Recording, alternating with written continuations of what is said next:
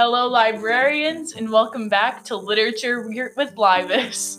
I'm your host, Sybil Eckloff, and today we'll be discussing the play Arcadia by Tom Stoppard, which is largely considered to be one of the best contemporary plays ever written.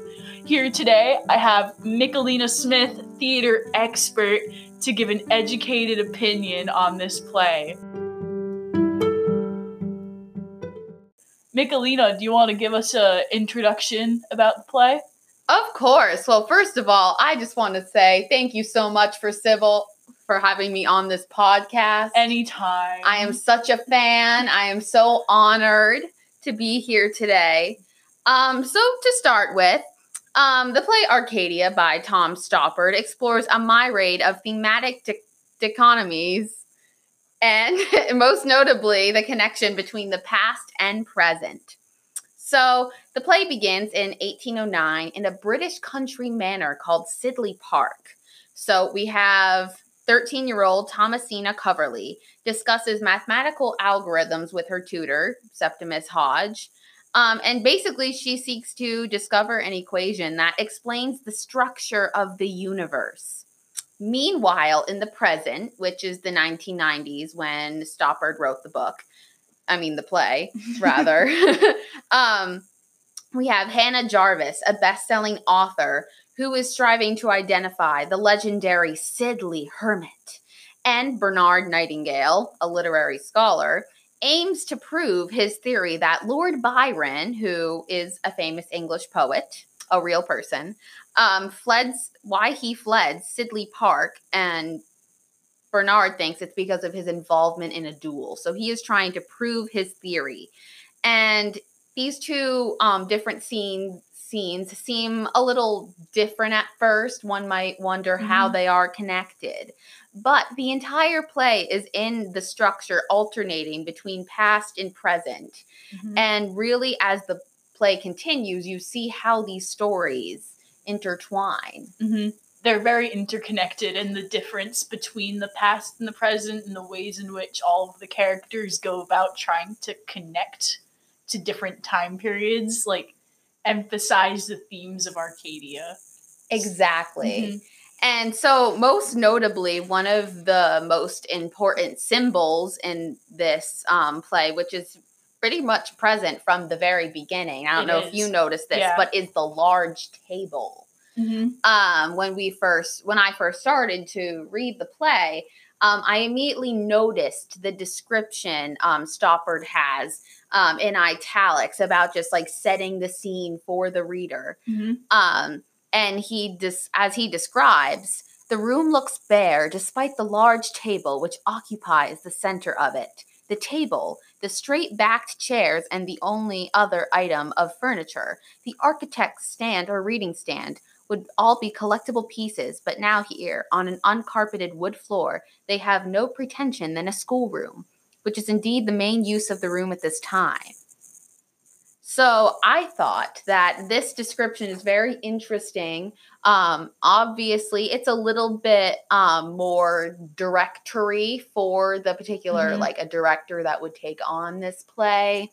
And is um, this description the first thing Stoppard writes in the entire play? It's yes, the it first is the, impression it is, Yes, it is like the second paragraph that he says, mm-hmm. and right after that, he goes on to explaining the whole scene between Tom, um, Thomasina and Septimus. Mm-hmm. Um, and so I just think the fact that Stoppard chooses to start the play this way, really get a clear vivid image in the yeah. reader's mind is very interesting. It's establishing that the table is important from the get go. Exactly. Mm-hmm. Um, and in my opinion, the the story, I mean, both the past and present storylines kind of center around this table. Mm-hmm. Um, and in a way, you could almost say that the table serves as a bridge between the two yeah. worlds, between the two time periods. Especially since once something is put on the table, it doesn't leave, even if the time periods change.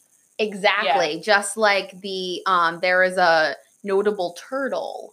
Um, yes. who we might know how who you might know as Plautus or Lightning, depending mm-hmm. on what time period you are in. But nevertheless, the tortoise stays on the table between the past and present. And in my opinion, it kind the tortoise in a way kind of represents that that boundary between the past and present Mhm. is penetrable. Yeah. Like it's something like I mean obviously they're touching the turtle and stuff like that um because it is seen as kind of like a pet. Yeah, of course. um, but the fact that like they're like both characters in both time periods are touching and interacting with this turtle just kind of shows you that the two time periods are closer than one might think. And I think the turtle is like significant more so than some of the other objects on the table for the fact that it's alive. Like it shows that even living things rather than just like a random pencil can transcend time periods. Exactly. Yeah. And it's especially significant in the um towards the end of the play, which spoiler alert. um Hannah, the um best-selling author that we were talking about before in the Mhm. present, um, she discovers that the um legendary Sidley Hermit had a turtle um named Plautus, and that's what leads her to discover who oh yeah. the yes to I see what you're discover who the hermit actually was. So he literally does connect the two worlds in that Yeah. sense. like since Hannah is connected to lightning, the fact that Plautus is the thing that connects her to the hermit is like really cool. Yeah. I see what you're saying there. and she's like, "Yo, it's Septimus." so again, spoiler alert. Septimus is the hermit. Yeah. well, actually, the interesting thing too is Stoppard never specifically says that Septimus is the hermit. It's just Mm. Yeah. like little connections and stuff here and yeah, there. it's like the reader is put in the same shoes that Bernard and Hannah are trying to analyze the past. Exactly. hmm Um, and so another interesting um, object, which I mean, one could argue is more or less important than the turtle, but it's also the apple, Definitely. um, which remains on the table through both time periods. Um, so it's existing in the past, in the present.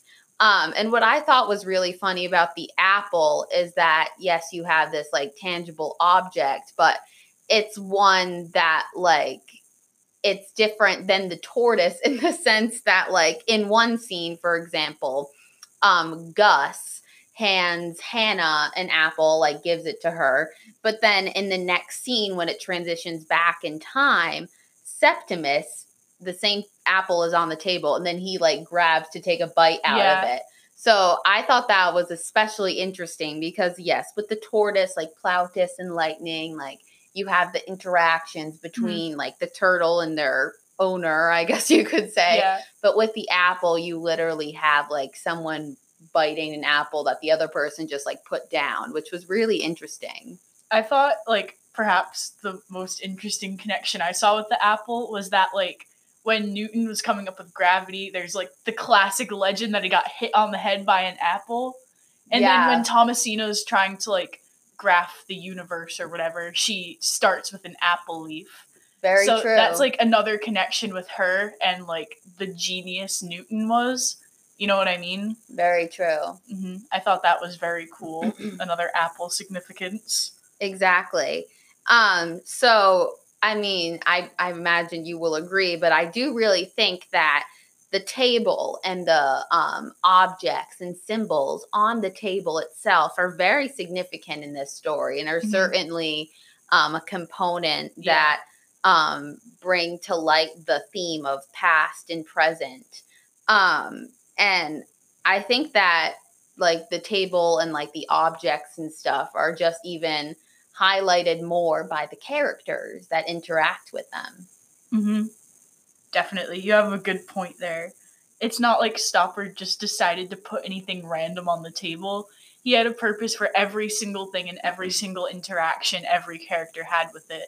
And I think the steady buildup of objects on the table as the play goes on kind of adds to the like the whole theme that objects and events from the past have a genuine effect on the future.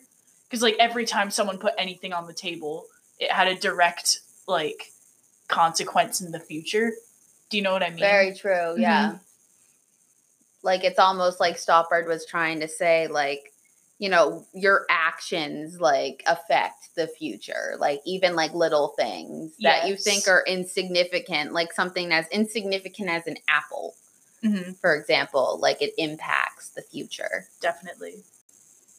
Another part of Arcadia that I feel really demonstrates the difference between the past and the future are the relationships between characters. So, like, what do you think about the relationship between Septimus and Thomasina and like what they're trying to do? Exactly. So I I definitely agree with that. And uh, from the from the get go, from the very beginning of the play, the relationship between Thomasina and Septimus is is very it's a very interesting dynamic. Yes. Let's just say, um, because in some sense you can tell that Thomasina somewhat idolizes Septimus because he is her tutor, um, and he is the person who is helping her um, not only gain mathematical skills, but she sees him as the person who is going to help her on her journey of creating the equation. But she also is that, but she's also kind of like has this little silly, non intellectual side in which she's asking at the very beginning of the play. Sept, she's asked Septimus, Septimus, what is Cardinal embrace? They totally joke with each other. It's really funny because like they're both wicked smart people, but then at the same time they're just like, you know, nodding each other. You know what I mean? Exactly. So Mm-hmm. I feel like it's that really weird relationship where it's like, yes, they're teacher and student, but they're also like friends. I think that's only possible because Thomasina is a genius and like even though he doesn't take her seriously some of the time at the beginning of the play, Septimus is able to recognize that she is insanely smart, which allows him to like joke around with her a little bit, you know. Exactly. Mm-hmm. Yeah. And the other interesting thing I think about their dynamic, besides their personalities as characters, obviously, Yes. which are very entertaining, um, but is that with like their both of them, they have a very interesting connection. And then it also relates to Bernard and Hannah in the present. And what I have found is really interesting is that Septimus and Thomasina, they're both trying to understand the future. Like they're trying to come up with this equation to understand the universe. And they're trying to like move on from the past almost. Um, and in particular, an example I found of this um, was that in one um, one scene of the play, um, Thomasina basically starts ranting about Cleopatra, and she's like, ah, she's like such this like she's all into love and emote like emotions, like she needs like a real head on her shoulders. Um, and then Septimus basically tells her not to dwell on the past. Um, for example, he says, We shed as we pick up, like travelers who must carry everything in their arms, and what we let fall will be picked up by those behind. The procession is a very long is very long and life is very short. We die on the march, but there is nothing outside the march, so nothing can be lost to it. And so I thought this was this was a very interesting kind of excerpt because I mean Septimus actually goes on to say um, that the past isn't necessarily super important because even amazing discoveries that we have found in the past, those probably would have been made Yeah. in the future. He's trying to say like don't think about the past, we're trying to discover the future, sister, move on. Exactly. And that's why it's especially interesting um, that Thomasina wants to mathematically predict the future in some sense. In fact, she says to Septimus, God's truth, Septimus. If there is an equation for a curve like a bell, there must be an equation for one like a bluebell. And if a bluebell, why not a rose? Do we believe nature is written in numbers? And I thought this was really interesting too because Thomasina would you consider her someone that's like more creative or more like rational intellectual cuz I kind of see her as both almost. I is more creative than anything else because she has the quote earlier on where she's like, I wanna am like, am I the first person to think this in the world? Right. You know, like that kind of thing. So like she wants to create something new rather than like understand something that's already be been done and i feel Yeah. like the amount of creativity that requires like outshines her innate mathematic ability you know what i mean Yeah, very true. mm-hmm. And I think that can kind of be said for Hannah in a sense too. oh yeah hannah and bernard are both very creative in their attempts to understand the past like while septimus and thomasina have like mathematic formulas to go by they're pretty mu- like bernard and hannah are pretty much flying by the seat of their pants Yep. they're just chasing letters as far as they can make them go. Like I know um the role of intuition in Hannah and Bernard's discoveries is outstanding. I have a quote I found about it that I thought kind of summed it up. Like they're relying solely on the letters. Bernard says uh they put it on paper. It was their employment, their diversion. Paper is what they have, and there'll be more. There's always more. We can find it. So he's devoting himself to chasing letters from dead people, which is something far different than anything that Thomasina and Septimus are trying to do to Mhm. understand the future. And then Hannah criticizes his like sole reliance on intuition and letters by saying, like in regards to his research on Byron's duel, you haven't established it was fought, you haven't established it was Byron. For God's sake, Bernard, you haven't established Byron was even here. And then to that, Bernard criticizes her by call- saying she doesn't have any guts. So he's like, you got to take risks in understanding history. So their studies are no way a precise science at all, like Septimus and Thomasina's are. exactly. So I feel like uh, Stoppard's inclusion of their attempts to understand the past is his way of saying like history isn't an exact science like the second law of thermodynamics and Fermat's theorem. A lot of it's guesswork, which like in Bernard's case wound up going wrong. He was pretty much incorrect on every single thing he said. Yeah. Byron did not kill Ezra Chater, sadly. Would you consider Bernard's theory like intuition, but in the wrong way? Or do you think it was just something he was just kind of like, oh, I think this happened? It was because, like, with Hannah, I mean, yes, like there are literal quotes on her intuition, but like Mhm. the reader just gets like this sense that she just has this gut feeling.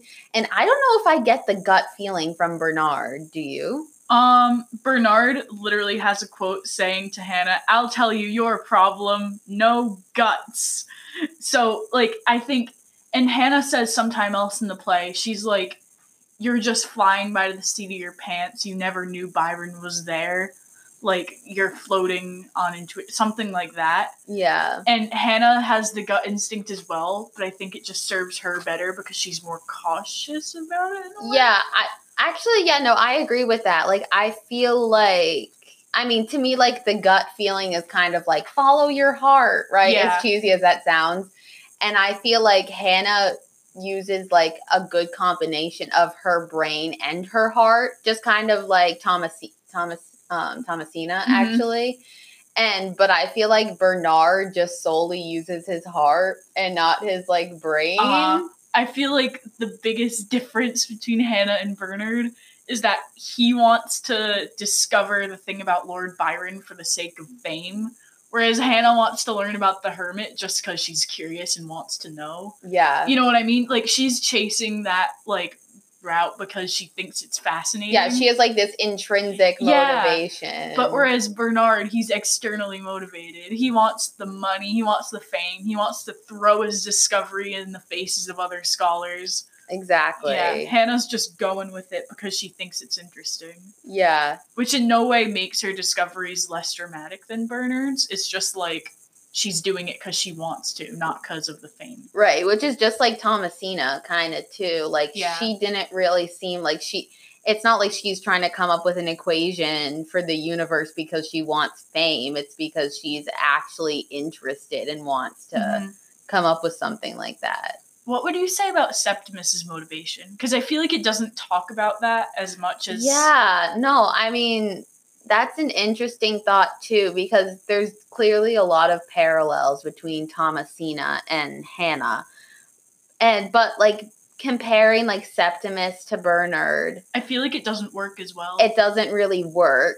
And he's ve- Septimus is very methodical. I feel. Well, you know what? Actually, maybe not because he does follow his heart and his lust for Lady Croom. that is true. Yeah. I mean, like maybe his affairs could be I compared mean- to Bernard's analysis of Byron. you could it, it might be a stretch, but you could Yeah. see Septimus's motivation, like for example, him tutoring Thomasina as him just trying to get closer to her mom.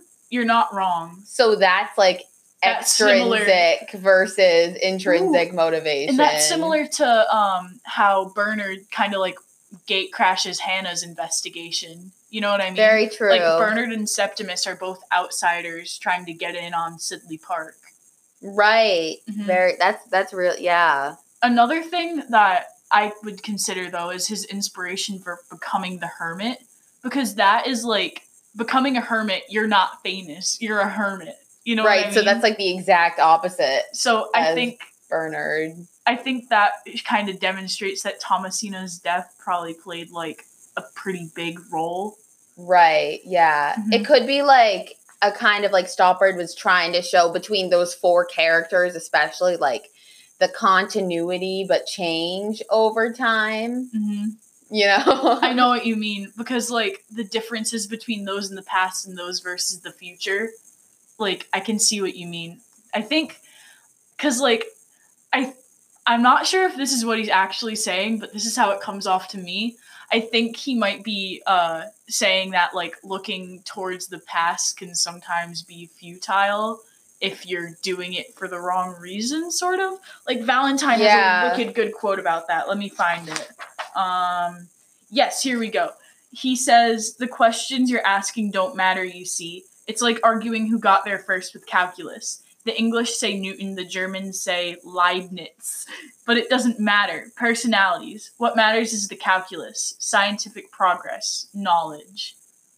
So he's saying that, like, analyzing Byron and looking back towards the past, like, are useless. You know what I mean? What matters Right. is, like, Thomasina and Septimus's calculus. right. Mhm. Which is that's like which Valentine is kind of more on the side of Thomasina and Yeah. Septimus in terms of um, trying to understand the future, whereas Hannah and Bernard are trying to understand the past. However, the ironic thing about that is that Valentine has to rely on the game books from the past because his whole thing is like charting the grouse, which are in the game books from Sidley Park Right, from the time that the Septimus and Thomasina were there. Yeah, so he's kind of a hypocrite because he's saying the past is useless, but he's literally Yes. using the past. I don't know. I that's just a, a Tom Stoppard pulling another fast one on us. you know what I mean? Very He's got so many of those. This is a masterpiece.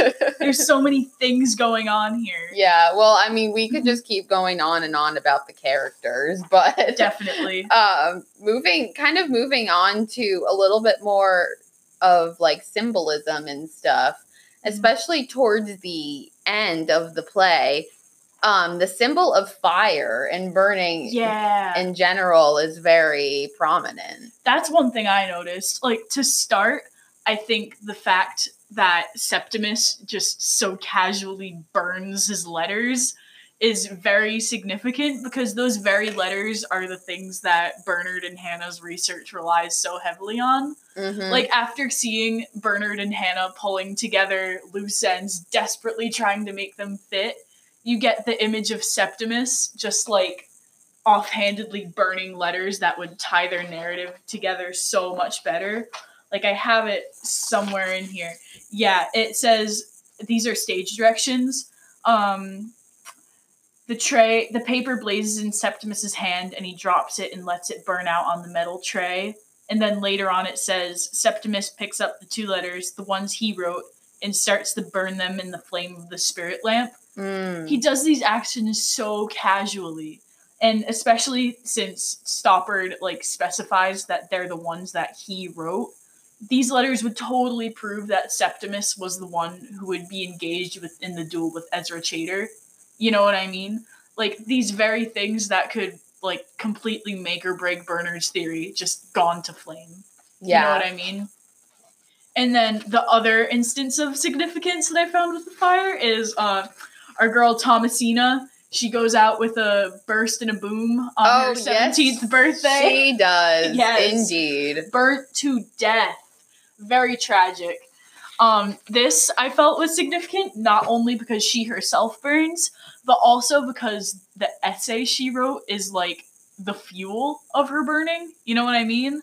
That is true. Yes, like uh, it's Septimus states after lighting a candle and reading Thomasina's essay, um, be careful with the flame of the s like the flame of the candle sitting near the essay which Mm. kind of makes it seem that knowing Thomasina is going to burn to death after this, that the flame near her essay is the cause of her death, kind of shows like Yeah. Do you think maybe the flame represents something else though? Like if he's saying beware of the flame, knowing Tom Stoppard and his little literary tricks, I feel like maybe he was he could have been referring to yes the flame, but uh, something else too. I think it like it might be like the act of randomness in history because like the Library of Alexandria burned to a crisp. There's so many texts in that library Right. that would have like Septim- Septimus was saying beforehand that would have changed our history. So many things we have today were probably invented thousands of years ago in the Library of Alexandria. Right. You know what I mean? And like it says later on in the play that Thomasina's in iteration was invented like 20 years afterwards. Mhm. So I think this might be like a mini burning of the Library of Alexandria.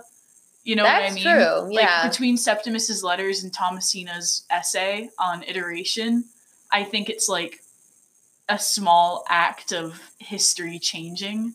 You know what I mean? it's kind of like a direct effect of like the past on the future. Exactly. It's like they're finally colliding, hmm which is like very very like significant especially with the ending of the play. You Yeah. literally have the past and present colliding. I know they're like when it started like bringing both the contemporary time and the 1800s in the same instance, I kind of got like literary chills. Yeah, like You know I could just like as a theater expert, Oh yeah. I could just picture like the long table on stage, and then on like one side of the table, you have the like 1800s, and then on the other side, you have the 1990s going on. And I think that one very significant part of that scene is that everyone is in Regency dress.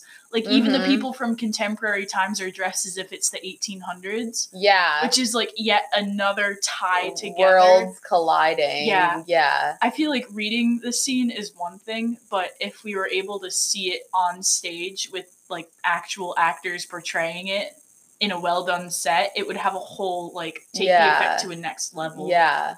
hmm And speaking of the ending, one thing I thought was significant was the role of Gus.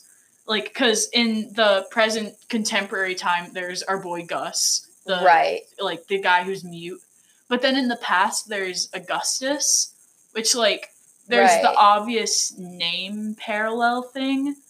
But I looked into it, and those two roles are double cast. So I oh, think Oh, as the same. Yeah, it's like the same actor Right. plays- Plays both. so I think like that has to be some link between past and present. You know what I mean? Especially since it seems like both bo- like Augustus is a lord of the manor, I think. And right. isn't Gus Valentine's brother in contemporary times? I thought Augustus was um Thomasina's brother. Thomasina's cousin, brother, something like that. yeah. He's a relative of the Crooms. Right. yes. And then I'm pretty sure Gus in contemporary time lives in Sidley Park as well, doesn't he? yeah. yeah so i think that's just another kind of like the past and present are connected ooh Right. and then i think that effect is kind of like multiplied by the fact that it's gus that gives hannah the picture of septimus holding plautus it's almost like Augustus has kind of reached through the time portal Yeah, and has like, handed it to Give this to her. her. yeah he's like the delivery boy and um in the stage directions like shortly before gus hands the uh the picture to hannah he's described as resplendent which I had no clue what that word meant. So I did a quick Google search. Do tell. Yes. Do tell the listeners. and it means like kind of radiant. Like he's looking like very like there's a lot of focus on him. He's looking like pristine. You know what I mean? Ah. Which when I imagine Gus, since he's mute, I always kind of like gloss over him. Sorry, Gus. You know what I mean? I never imagine him as something that would like take my attention. But in this moment, Stoppard describes him specifically as resplendent, like commanding attention, which like I think adds to the significance of like this moment. That's a contrast too, because he doesn't before that moment, he doesn't talk very much, No. like at all. He doesn't talk at all. Like even here, he doesn't talk. yeah, it's like he's invisible until that Yeah, moment. Like that's his time to literally shine. it's his time to shine. Exactly. And then when he later goes to ask Hannah to dance with him, it says he gives her a regency bow. You know what I mean? Yet another tie to the past. Gus, like, I feel like that's Stoppard throwing it in our face that Gus is a symbol for, like, the Yeah. past. Just, he's like a piece of the table. You know what I mean? You could put Gus on the table. Yeah. Gus and Plautus. you know what I mean? They both belong up there.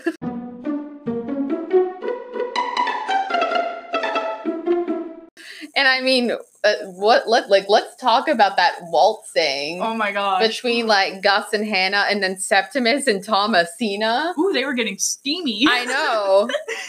It was really funny. Okay, first I have to ask the question that's been burning on my mind. Do you think that Septimus is in love with Thomasina? Ooh. You know, I have thought long and hard about this one. As have I. and my conclusion is that I don't know. I can respect that. because so here's here let me let me share with you and the librarian um my thought process. So at first, part of me was like, no. Like Yes. absolutely not. yeah, like Septimus has had his flings. He's only in it for Lady Croom. yeah, like he's way too into like the other ladies, especially Lady Croom. Yes. He's not even that much of like a sentimental man. Mhm. But then I began to think a little bit more like a little bit more and I mean, I do have to disagree with my initial thought that Septimus isn't a sentimental man because he literally did write like two letters in the event of his death Yeah. one to Thomasina and one to Lady Croom. So like of obviously he does care about Thomasina. Mhm. And like the fact that he becomes a full on hermit, like if we're correct in our assumption that he's going to Sidley Park in order to further his social standing, Right. then becoming a hermit is not the natural next step in that process. Right. You know what I mean? Like Thomasina's death in her mathematics had enough of an effect on him for him to just like full out dip from society. yeah. You know what I mean? And I think that can't just happen if you're if you have a student teacher relationship with the student who died. Yeah, and I You know what I mean, mean? in and like Tom, as the play kind of continues, Thomasina kind of starts flirting with him a little oh yeah, bit, she definitely gets and flirty. I mean, he doesn't totally res- like reciprocate the feelings, but he doesn't like turn it down. yeah. Like one like quote I thought was telling, like it's at the way end of the book, Mhm. like or play. He says he gives Thomasina's an alpha in blind faith, her essay. And the fact that he's doing this in blind faith, you know what I mean? That's another instance of intuition, kind of like Hannah and Bernard. Yeah, And then, like, this is also a huge contrast from the beginning of the play when he wasn't even willing to describe what carnal embrace was to her.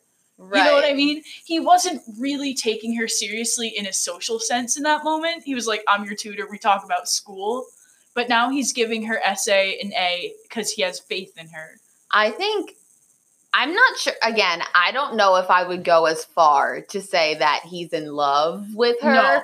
but I think his affection towards her grows over time. Definitely. Like, I think at the beginning, he does see her as this child, and then, like, all the other adults, he's just I don't know of. if I would say child. I would say just like you're a genius and that's all you are. Right. Like, I mean, yes, like yeah, you're right. I mean, not like a totally like child child, but Yeah. he does he does see himself as like the superior. And now I think they're more on an equal And level. now I think he sees them on an equal level. And I think as time went on too, he started to think less of people like Lady Croom in a way. I could be kind of wrong in that, but like don't my I mean, not that he completely like stops like thinking good things about them. Yes. But like I don't know. I think what might have uh, spurred this change in him is the fact that Lady Croom moved on to a new man. Wasn't that a Mm. thing that happened? She found another boy. It was like some foreign guy. I'm forgetting what nationality. Oh. But something yeah. happens and she moves on from Septimus somehow. Yeah. I'm pretty but sure I don't know if she was even was she even that into Septimus in the first place though? I don't been. think she was. Because she had a thing with Byron too. Yeah. So that's just another whole can of worms I'm not gonna open. Yeah. Right so I think he saw her true colors Yes. shining through. And then he was like, you know, if I can't have her, I'll get her daughter. I don't know if it was that impersonal, Michelina. I think you're being a little bit trigger happy there. yeah, no, that wasn't the case. I feel like, I mean, obviously, the fact that out of everything they're waltzing is significant. And then uh, Stoppard specifically writes or describes Thomasina and Septimus as dancing fluently. You know what I mean? Rather than like Hannah and Gus dancing kind of like stilted and awkward. They're like Mm. on the same page while they're waltzing. You know what I mean? I feel like that has to be symbolic for them having reached an understanding, Right. whether it be romantic or like Septimus acknowledging that Thomasina is on the same level as him socially. Yeah, they're like dancing through life now. Yes. And like when uh right after Septimus gives Thomasina the A in blind faith, she says to him, I will wait for you to come. Which is like kind of weird, but okay. And then Septimus turns her down. He's like, I cannot. And Thomasina says, You may. I may not. You must. I will not. So Septimus changes from like, I can't to I may to I will. You know what I mean? Very true. So yeah, I, that's a definite change in his level of like conviction. yeah. You know what I mean? And then he eventually just completely goes against that and waltzes with her anyway. Right. So like that kind of really gives me the feeling that he feels what he's doing is not proper. Mm. And as her tutor, if he's doing something that's not proper, it's probably something romantic. Yeah, well, I mean, he does flat out kiss her. I know. Which, like, I mean, in literature, I feel like when people kiss, it's almost never romantic, it's symbolic. You know what I mean? But I feel Yeah. like in this instance, it's towing the line. Know I I agree with that. yeah, it's like I had to think long and hard about that one because I was like, Septimus is a player. He's a ladies' man. He can't feel anything for Thomasina. But then my mind started creaking. The wheels were turning. Another thing I want to focus on towards the end scene, I want to turn us back to the fact that they're waltzing. Yes. Like, I feel like that the fact that rather than working on a theorem or focusing on math, Stoppard chose to focus on dancing, which is like a form of art, humanities. Right. Like, that has to be significant in his overall message. I think his overall message, also considering who we have writing this, we don't have a mathematician writing this Yeah. play. Like, granted, Stoppard is a very like intelligent man, obviously, yeah, but but like, obviously he's a playwright, he is a writer, he's an artiste, if you will. yeah, And I think kind of what he is doing by ending the play with the waltz is just kind of showing that like art prevails. I don't like. I feel like that's what I want to believe. You know what I mean? That's what I really, really, really want to believe. But I can't just ignore the fact that throughout the entire play, he was basically like taking a dump on Bernard's intuition in history and like praising Thomasina and Septimus's mathematic feats. Yeah, but I mean, he also did kind of praise Hannah's intuition He and did, stuff like that, right and the, the cover. importance of history. I mean, t- in my opinion, kind of the whole play, he's kind of like he goes back and forth, which is kind of showing that they're equal. Uh huh. in some sense. And then at the end, it's not like you saying like science sucks. Like Yeah. he's not saying that, But, but, he's I ending on a waltz. right. He's showing the two most mathematically genius people in the play waltzing together. exactly. Like, so Yeah. that that's like that's definitely significance in like the art versus science Yeah. debacle. I know. And then, do you think there's any significance in the fact that he describes Hannah and Gus dancing as awkwardly? Like, I had to think a lot about that one. Like, what's with the dichotomy between that? Like, I can't figure out. yeah, that's interesting too. It's tricky because, like, what could that mean? I, like, I feel like it has to be another past versus present kind of thing, but I'm not sure in what way it's significant. Right. That's a tricky one. Yeah, I mean, character wise, Hannah is less math. They're both less mathematical Mhm. than Septimus and Thomasina. Yes. Yet Thomasina, the more mathematical ones, can dance more fluidly. Yes. So And- it's like a total like irony. I know Hannah has stated multiple times throughout the play that she doesn't dance. You know what I mean? Oh, So that's true too. It could be something as simple as like S- Septimus, having been educated at Eton, obviously knows how to waltz, whereas Hannah obviously doesn't know how to dance, as she's stated it multiple mm. times. Right. And I mean, nowadays, like in the 1990s and even today, Waltzing isn't common. waltzing isn't common. It's not like, you know, it's not the it's not the art form that it used to be. So it could still be that continuity and change kind of. I think her saying yes in the first place is like a total romantic act. Like romantic Yeah. is in romanticism, not love. Because I think the fact that it's Gus asking her first of all, if we're right in that he represents the past, it's her kind of like bowing down to the past once more. True. You know what I mean? Kind of vibing with that. And the fact that it's awkward might symbolize the fact that she's from the 90s rather than the 1800s. Right. Like when you're analyzing the past, there's always going to be some kind of rift. right. Like how Bernard was wrong about Byron, Hannah can't dance the waltz, which represents the past. Does that make any sense? Yeah, no, that definitely makes Yeah. sense to me. And like it I don't know, I feel like it kind of comes full circle Yeah. too at the end there. Like even though the ending is unsatisfying in a way, but That's how Stoppard wanted it all along. He's putting us in Hannah and Bernard's shoes. yeah, exactly. Um, all right. We should probably finish off this episode. Is there any closing comments you would like to say about Tom Stoppard's Arcadia? Well, I would just like to say that Tom Stoppard is certainly a literary and theatrical genius. Yes. Um, I think we can both agree on that. Um, and this discussion today has been very thought provoking for me. of course. Um, I feel so honored to be sharing information with the librarians and with you, Libis, aka Sybil. Of course, Michelina. Always a pleasure to have you on. I realized things I had never thought about regarding Arcadia conversing with you, and I thank you greatly for your time. All right, librarians, I'll see you next time I read a nice novel.